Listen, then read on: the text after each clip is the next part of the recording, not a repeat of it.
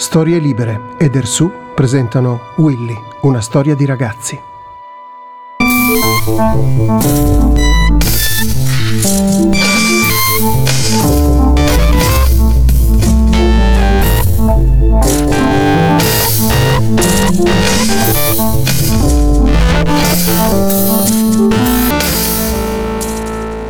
A me, a me piacerebbe continuare a giocare finché posso a rugby e avevo un lavoro stabile che mi permetta di vivere tranquillamente senza uno stipendio al mese fisso, niente, cioè è difficile, oggi come oggi è difficile trovare un lavoro che ti permette di stare tranquillo. Tu hai due giorni a settimana di lavoro garantito, diciamo due giorni obbligatori, più eh, ti mandano delle espansioni, si chiamano, ti, ti mandano un messaggio e un'email 24 ore prima del tuo turno e ti dicono se sei disponibile a venire quel giorno a lavorare. Questa voce l'abbiamo già sentita. È quella di Leonardo Mosetti, uno dei testimoni chiave del processo Willy. Lo abbiamo già sentito più volte nelle puntate precedenti. Quella sera era in giro con Federico Zurma, l'ex compagno di scuola che Willy ha difeso. E se con le ferro non ti dà la possibilità, mo, ti dico Amazon ha creato posti di lavoro, però più che posti di lavoro so, eh, diventa precariato perché eh, io ho fatto quei tre mesi e non, non ci avrei mai sperato una chiamata un'altra volta, però mm, altri nove mesi vediamo come va e speriamo bene. Quando a ottobre del 2020 abbiamo cominciato a fare le interviste per il reportage e poi per questo podcast, una delle difficoltà più grandi che abbiamo avuto è cercare di incastrare gli orari. Molti ragazzi di Colleferro e Paliano, nei giorni appena successivi al massacro, stavano facendo i colloqui per Amazon. La notte tra il 5 e il 6 settembre è morto Willy Montero Duarte. Il 5 ottobre, un mese dopo, a Colleferro, apre il più grande magazzino Amazon del centro Italia. Nel 2020, per un reportage che io e Alessandro abbiamo scritto per Internazionale, abbiamo intervistato degli operai stranieri in un bar vicino all'uscita del casello di Colleferro. Erano tunisini e avevamo provato a parlarci in spagnolo. Raccontavano che erano in Italia solo da qualche settimana e sarebbero rimasti ancora per altri 30 giorni, poi sarebbero tornati in Tunisia. Erano super stagionali ed erano arrivati da una parte all'altra del Mediterraneo impiegati in una ditta in subappalto per costruire gli scaffali in cui Leonardo Mosetti ha trovato lavoro. Amazon.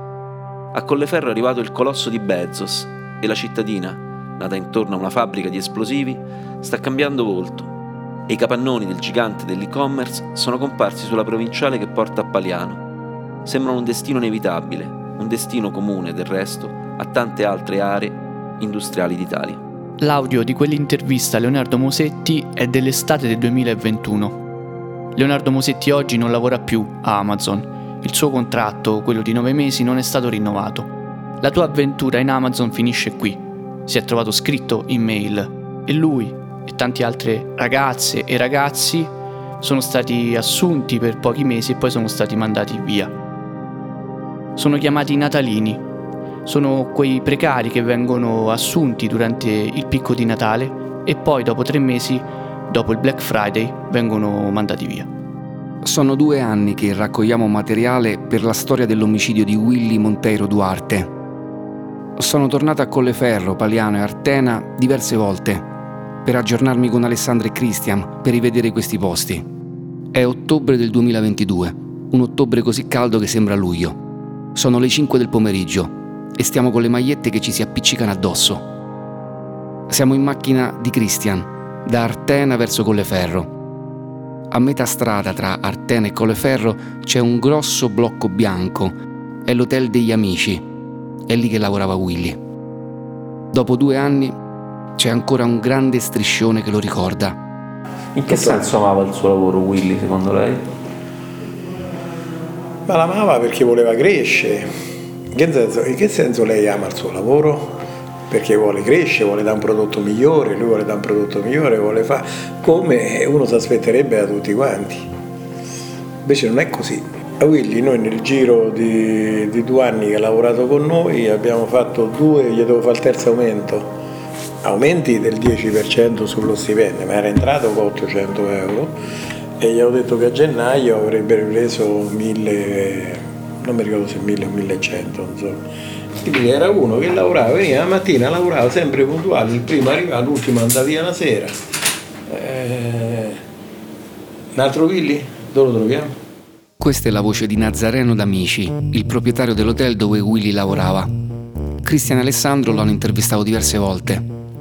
Parla sempre bene di Willy e dice che gli avrebbe dato un aumento.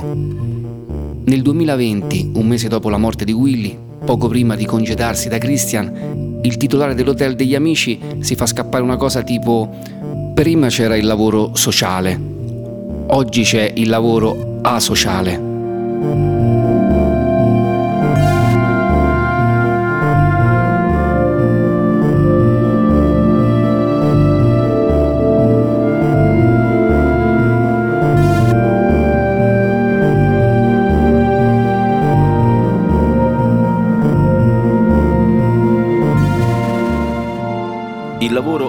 Sociale.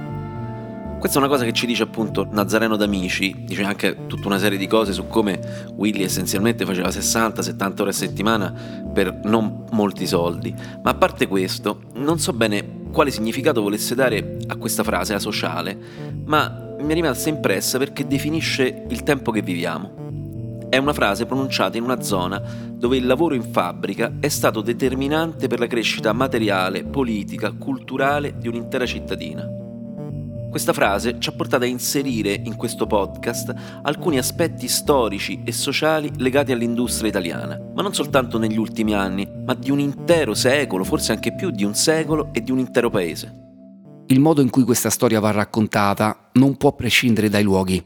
La disoccupazione, le delocalizzazioni, l'arrivo della logistica, lo spaccio, lo scazzo, le risse, quello che sembra restare in qualunque provincia italiana dopo la crisi. Raccontare Colleferro è semplicemente raccontare e capire l'Italia tutta intera.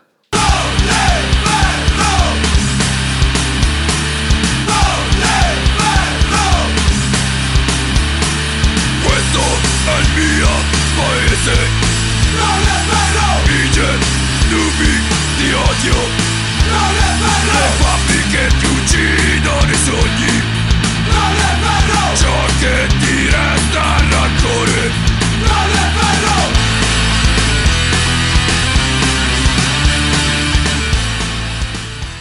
Questo è un pezzo dei Placcaggio Hardcore, un gruppo di Colleferro, un gruppo molto conosciuto nella scena punk hardcore italiana. È una canzone di quasi vent'anni fa, che questo gruppo suona ogni serata underground in giro per l'Italia tra centri sociali, spazi occupati. E forse esprime davvero la rabbia di chi vive qui, che è una rabbia che viene da lontano. L'omicidio di Willy come se fosse l'ultima delle tante violenze che sono state perpetrate all'interno di queste comunità. Non so quante persone a Colleferro e dintorni conoscano questa canzone e il gruppo, ma in tanti possono percepire la soppressione dei desideri, di quei futuri spezzati da ciò che resta della città fabbrica. Mio padre non ha mai voluto andare a lavorare in fabbrica, eh, in fabbrica ci stava mia madre, ci stavano i miei due fratelli maschi, tutti e due stavano ficcati là dentro dopo la, la scuola di avviamento. Cioè, la scuola di avviamento anche simbolicamente sta di fronte all'entrata della fabbrica, quindi tu esci, uscivi da là a 16 anni, andavi dentro e ci rimanevi tutta la vita. Lui no, lui non ci è mai voluto andare perché diceva che, che in fabbrica c'erano i padroni. Faceva l'autista di camion, naturalmente anche lui ce l'aveva il padrone, però in una maniera anche eh, stramba, perché chissà perché c'era questa idea in testa, i padroni veri erano quelli. In parte è pure vero, però in parte. Lui si saliva su sto camion e si sentiva libero. Questa voce è di Barbara Balzerani, oggi ha 76 anni ed è stata una militante delle Brigate Rosse ma per questo podcast non l'abbiamo intervistata sulla lotta armata o, o sul carcere, ma su quello che racconta a proposito della fabbrica di Colleferro a cui è dedicato un libro di memorie, La sirena delle cinque, perché Barbara Balzerani è nata a Colleferro. Donna Mimosa era la madre dei due fratelli Parodi e Donna Mimosa. Cioè. E lei distribuiva le, le tredicesime il giorno di Santa Barbara, che è il 4 dicembre, c'era un buffet di quattro cazzate, eh, vermouth, biscotti secchi, roba del genere, e poi questa qui queste buste eh, e gli operai si inchinavano, facevano un inchino. Cioè non era un loro diritto avere la tredicesima, era una regalia di donna mimosa. Ecco, questo ti, ti dice quanto eh, quel timbro no, di, di, padrone della tua vita sostanzialmente. Eh, nel 69 eh, davanti a quei cancelli della fabbrica ci, ci hanno messo l'ambulanza simbolicamente capisci bene che eh, eh, significa che quel posto è pericoloso. Ci... quindi di incidenti sono sempre successi, ma quello del 38 è stato clamoroso. Il 29 gennaio 1938 mancavano pochi minuti alle 8. All'improvviso un botto, un brusco risveglio. La gente si precipitò subito in fabbrica per rendersi conto di cosa era successo, per dare un aiuto. Passarono altri minuti, un secondo scoppio, la tragedia. Si contarono 60 morti e oltre mille feriti. La fabbrica che dà lavoro ma anche La fabbrica che toglie la vita. Il libro che Barbara Balzerani ha scritto su Colleferro, l'abbiamo detto, si intitola La sirena delle cinque e il suono della sirena è stato il suono di un'intera città per quasi un secolo. E quindi questa smentita di questo mondo di valori è la sirena delle cinque sostanzialmente, perché Chaist, a parte tu, tu ci sei stato, no? l'hai vista, cioè tu in qualsiasi punto del, del paese non scappi, la vedi, è, l, è enorme, come è incombe, ecco. Sta cosa della sirena che poteva eh, suonare sia alla fine dei turni, all'inizio e alla fine dei turni, ma anche eh, se succedeva qualcosa, quindi era una cosa di allarme praticamente. Però ha condizionato eh, io mi ricordo una notte che siamo dovuti scappare perché non so che era successa una fuga di qualche cosa e quindi mio padre ci ha caricato tutti quanti sul, sull'autobus e siamo andati là oltre la casilina, che siamo andati oltre. Però per me quella era finalmente la liberazione. Eh, quindi era un, un ritorno a, per esempio alle origini di mia madre, che lei diceva appunto i ciliegi in fiori, le cose. Cioè. Quando la fabbrica e la sua storia di sfruttamento e anche di pericolo finisce, la vocazione però di Colleferro non è quella di tornare alla bellezza di ciliegi in fiori, no. Negli anni 90 infatti apre qui la più grande discarica di rifiuti del centro Italia. È la discarica che accoglie gli scarti di Roma. I rifiuti, ciò che Roma non vuole sul suo territorio, arriva qui. Così la rabbia contro la fabbrica ci mette poco a trasformarsi nella rabbia contro la discarica e nella rabbia contro gli altri impianti di trattamento rifiuti che accompagnano la discarica. Rifiutiamoli! Rifiutiamoli! Rifiutiamoli! Con le ferro queste due linee di incenerimento hanno significato anni di malattie, aumento di ricoveri ospedalieri. Questa valle non si vede! Questa valle si difende! Noi chiediamo alla Regione Lazio e al Campidoglio di bloccare il fiume di soldi che servirà per vampizzare gli inceneritori e investire quel fiume di soldi per trasformarli in fabbrica di materiale. Questa era una manifestazione del 2017. C'erano le voci di Alessandro e del sindaco Sanna. Quella protesta riuscì a bloccare la permanenza di due inceneritori qui a Colleferro. Per 80 anni questa cittadina è stata un'emanazione della fabbrica, ma negli ultimi 20 anni Colleferro è stata anche un territorio a servizio di Roma ha risolto buona parte della crisi della monnezza della capitale. Quei rifiuti che oggi invadono le strade di Roma sono stati bruciati nel quartiere Scalo o sono interrati in una discarica che sta tra Colleferro e Paliano, vicino al nuovo polo logistico di Amazon. Il risultato? Un aumento delle malattie respiratorie, un incremento dei tumori, un conflitto ambientale tra centro e dintorni. Qui la parola epidemiologia la conoscono da prima del coronavirus. Ma la domanda che ci facciamo sentendo queste parole urlate al megafono è come mai una giovane cittadina è diventata un luogo di sfruttamento, conflitto e dramma collettivo. E poi la pattumiera del Lazio. E quali sono le ferite occorse a questa zona? La valle del fiume Sacco.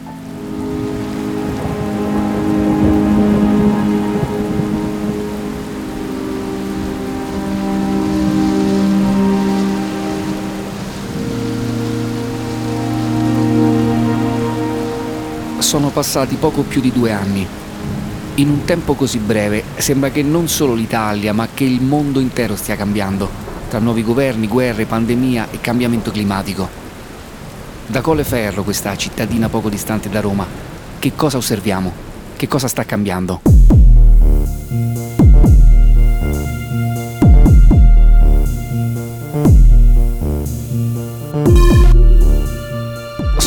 Piazza Italia con Alessandro e Christian, in quello slargo dietro la caserma dei carabinieri, lì dove hanno ucciso Willy. Oggi delle transiende circondano la Iuola, ci nascerà una piazza bianca, quel giardinetto diventerà Piazza Willy Monteiro Duarte, uno spazio pensato come nuovo punto di aggregazione giovanile. Lì vicino c'è una panchina strana, tutta in cemento. Non ci avevo mai fatto caso le altre volte. È una miniatura della pianta di Colleferro, che dall'alto sembra una chiocciola o un orecchio, tipo. La pianta disegnata in rilievo è la struttura della città morandiana. La città morandiana è il progetto urbanistico che Riccardo Morandi, è un nome che si conosce, il progettista del ponte di Genova, venne chiamato a realizzare a Colleferro nel 1932 dal padre padrone della cittadina appena fondata, l'imprenditore e senatore Leopoldo Parodi Delfino e dall'ingegnere Michele Oddini su commissione dell'industria di esplosivi, la società Bombrini Parodi Delfino, ossia la BPD. Basta allargare lo sguardo da questo punto di osservazione e si vede tutta la forma utopica del progetto. A sinistra in fondo le case per gli operai, dietro la chiesa, avanti il municipio, la casa del fascio, il mercato coperto, l'ospedale, il cinema teatro, l'orfanotrofio, il commissariato, l'istituto professionale, le case per gli impiegati, le residenze per i dirigenti. Fa impressione vedere vicinissimi tutti i segni della città ideale e poi qui il luogo del lutto della morte di un ragazzo.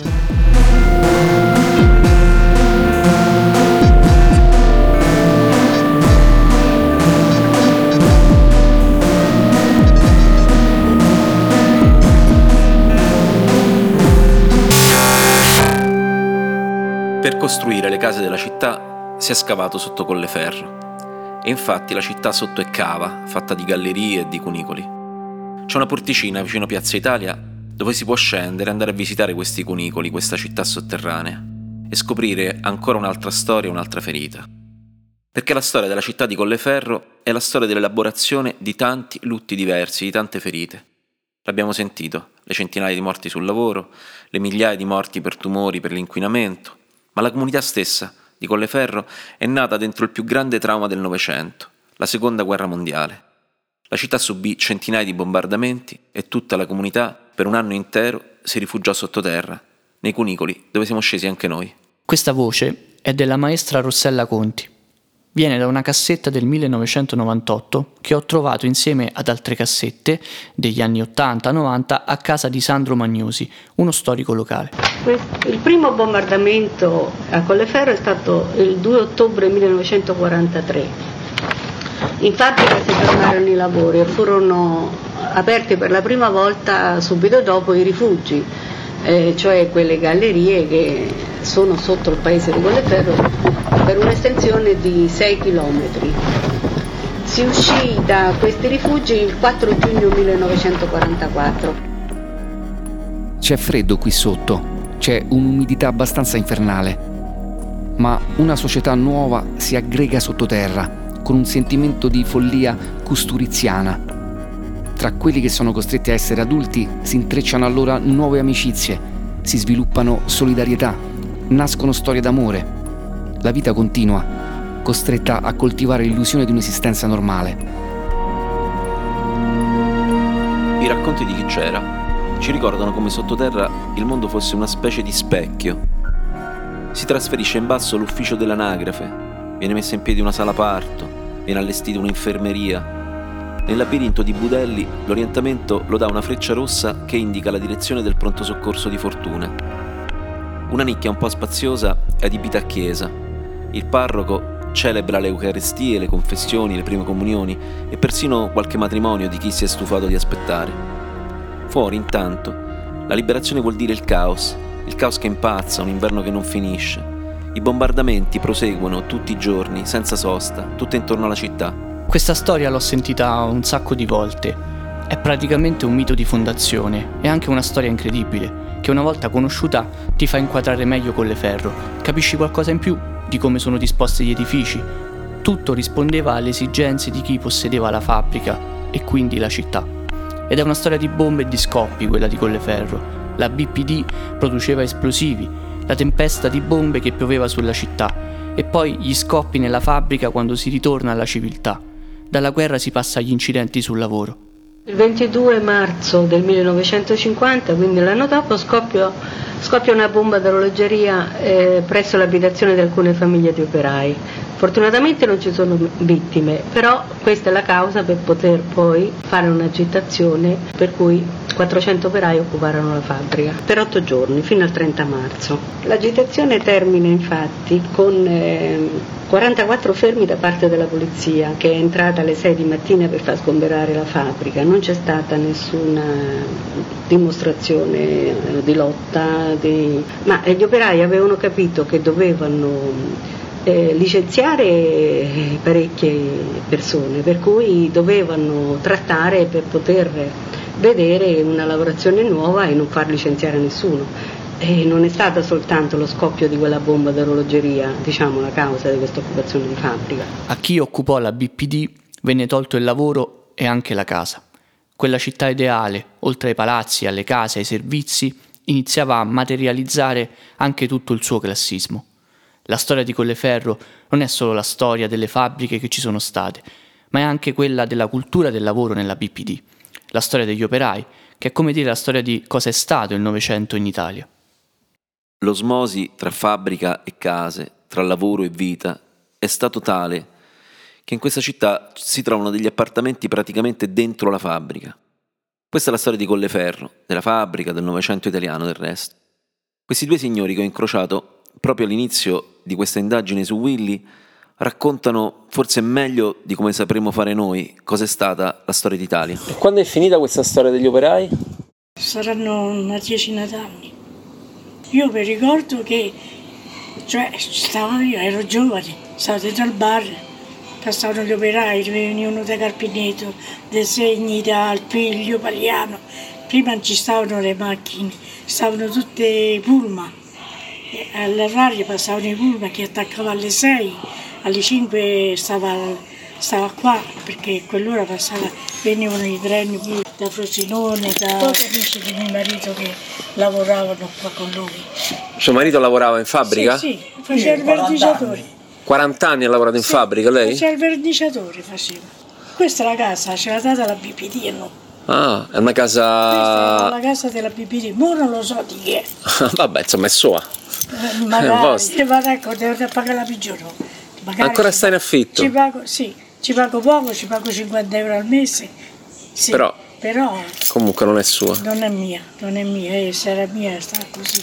Quanti nipoti, quanti nipoti avete? Io ce ne ho eh. quattro, sono tutti grossi, so. una eh, potessi pure la conosci, Marina, che fa? Lo zecchino d'oro c'aveva del 71, il caffè della Peppina. Ah, il caffè della Peppina è suo nipote? Eh, no, è mia figlia. Ah, sua figlia, certo. Nel 71, certo. 50 anni.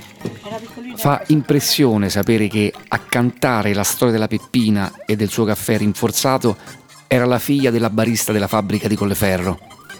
La fabbrica è stata un sogno di sviluppo e allo stesso tempo l'incubo di una vita regalata al duro lavoro. Il giro sotterraneo nei cunicoli sotto Colleferro sembra un viaggio nel tempo, ma anche nello spirito di questa città, nei sentimenti delle generazioni che hanno vissuto qui. Quando riemergo dall'altra uscita, mi ritrovo di nuovo nel presente, ma letteralmente spaesato. Sto in un altro quartiere, l'orizzonte quasi tutto coperto dal cementificio e su un lato la campagna. Questa natura urbana e extraurbana, città e campagna, ha fatto parte e fa parte della vita di chi abita qui. Ed è solo a partire da questo contrasto che forse possiamo capire la storia di questi luoghi. Ai sogni spezzati dalla guerra, dagli incidenti e dallo sfruttamento si aggiungeranno i problemi sanitari e ambientali. Da fine degli anni 50 infatti comincia un'altra storia più tragica, quella legata alla chimica, alle produzioni di Lindano, il pesticida realizzato dalla Caffaro, storica azienda legata al gruppo SNIA BPD. Lo scarto di produzione del Lindano è diventata un'eredità tossica, un lascito dell'industria che ancora oggi avvelena Colleferro e tutta la Valle del Sacco. Il beta-saclorociclesano. Il beta-saclorociclesano che è un derivato di un pesticida, il lindano, ehm, che era appunto uno scarto comunque di, queste, eh, di questi residui industriali chimici eh, che erano stati appunto ehm, sversati poi nel fiume Sacco e che avevano portato alla contaminazione della valle e poi era stato trovato all'interno del sangue di molti cittadini, cittadine non solo di Colleferro ma in generale eh, di tutta la zona. Questa è la voce di Rebecca Silvagni, 26 anni, di Colleferro. Anche lei un'attivista ecologista. Rebecca, Alessandro, lo stesso sindaco di Colleferro, sono diventati adulti lottando contro quel che resta della città operaia e contro la monnezza di Roma. In una comunità abituata a sentire il suono di una sirena per i bombardamenti e poi un'altra sirena per scandire i turni di lavoro. Ragazzi e ragazzi hanno suonato l'allarme per denunciare i pericoli di quell'ascito industriale. Corpi contaminati, parti di città ancora chiuse agli abitanti, precariate e lottizzazioni. Roba che l'ingegner Morandi non aveva calcolato forse. Willy Monteiro Duarte non era un operaio. Willy ha studiato all'alberghiero di Fiuggi e poi aveva iniziato subito a lavorare. Tirocini in ristoranti e poi il contratto di apprendistato all'Hotel degli Amici, a metà strada tra Colleferro e Artena.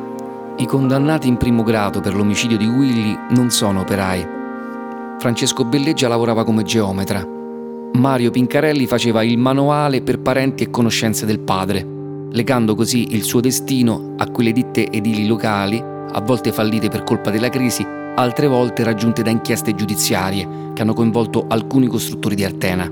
E i fratelli bianchi venivano impiegati come rider violenti, come esattori dei debiti di cocaina. E poi a casa c'era una mezza truffa sul reddito di cittadinanza e una bancarella da fruttivendolo per ripulirsi un po'. Come finisce questa storia? Come finisce questa storia di vita e di morte, di lavoro e sfruttamento? Abbiamo trovato le parole nella letteratura, nel pranzo di Babette di Karen Blixen, la storia di una cuoca che trova lavoro presso una famiglia benestante. Babette è zelante, scrupolosa, è povera, ma a un certo punto riceve una grande eredità che le consentirebbe di andarsene di lì e tornare nel suo paese. Ma lei decide di utilizzare questa eredità per regalare un pranzo sontuoso, perché ciò che possiede è la creatività, come un artista. Per lei non contano i soldi, ma la creatività e la grazia nel donarla. Ciao frate, sono Samu, come stai? Non ti disturbo troppo, eh? È che abbiamo creato con i ragazzi il menù per il tuo compleanno e volevo giusto leggertelo.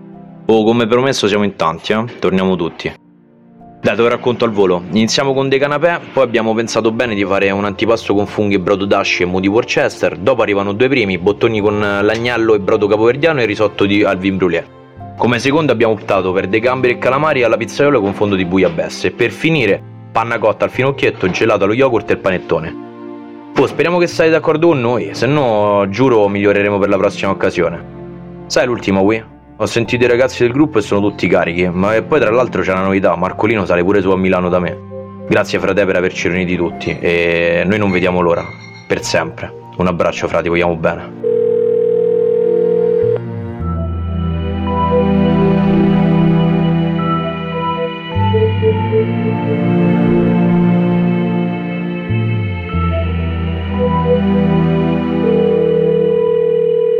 Poi frate? Io ecco eh, ho appena staccato. Tu come stai messo? A che punto stai? Dai sbrigati che così usciamo, su, ci becchiamo un po'. Comunque niente, te volevo raccontare che alla fine a Milano mi hanno preso a lavorare. Sto scegliendo se andare o meno, ma a questo punto penso che andrò. Non so se tornerò, non so se non ritornerò, non so se non mi piace, se, non... se una settimana ritorno giù, se ritornerò mai giù, se rimarrò su, non lo so, non so niente, sono sincero, prendo e parto come si dice tante volte bisogna fare pure così, no? Se prende e se va, se lascia il sicuro per trovare qualcosa che magari andrà bene, andrà male, non lo so, però penso sia giusto. Se mai dopo mi dai pure qualche consiglio te, lo so che ti mancherò, lo so, però non ti preoccupare, sarai sempre nel mio cuore. Vabbè dai, e prendo la macchina e ci vediamo dopo.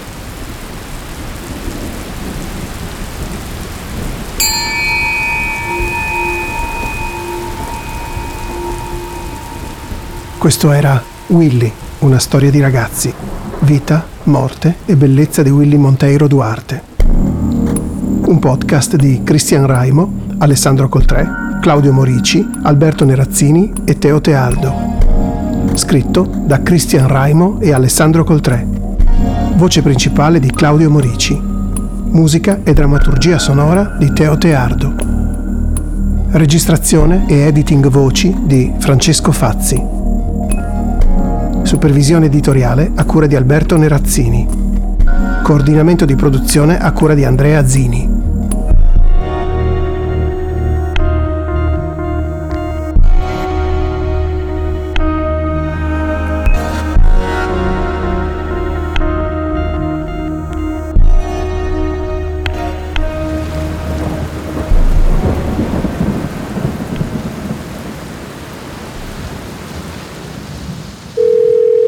Mo sto al lavoro, poi boh, sto staccando adesso. Va bene, va bene, mo se ne faccio un giretto.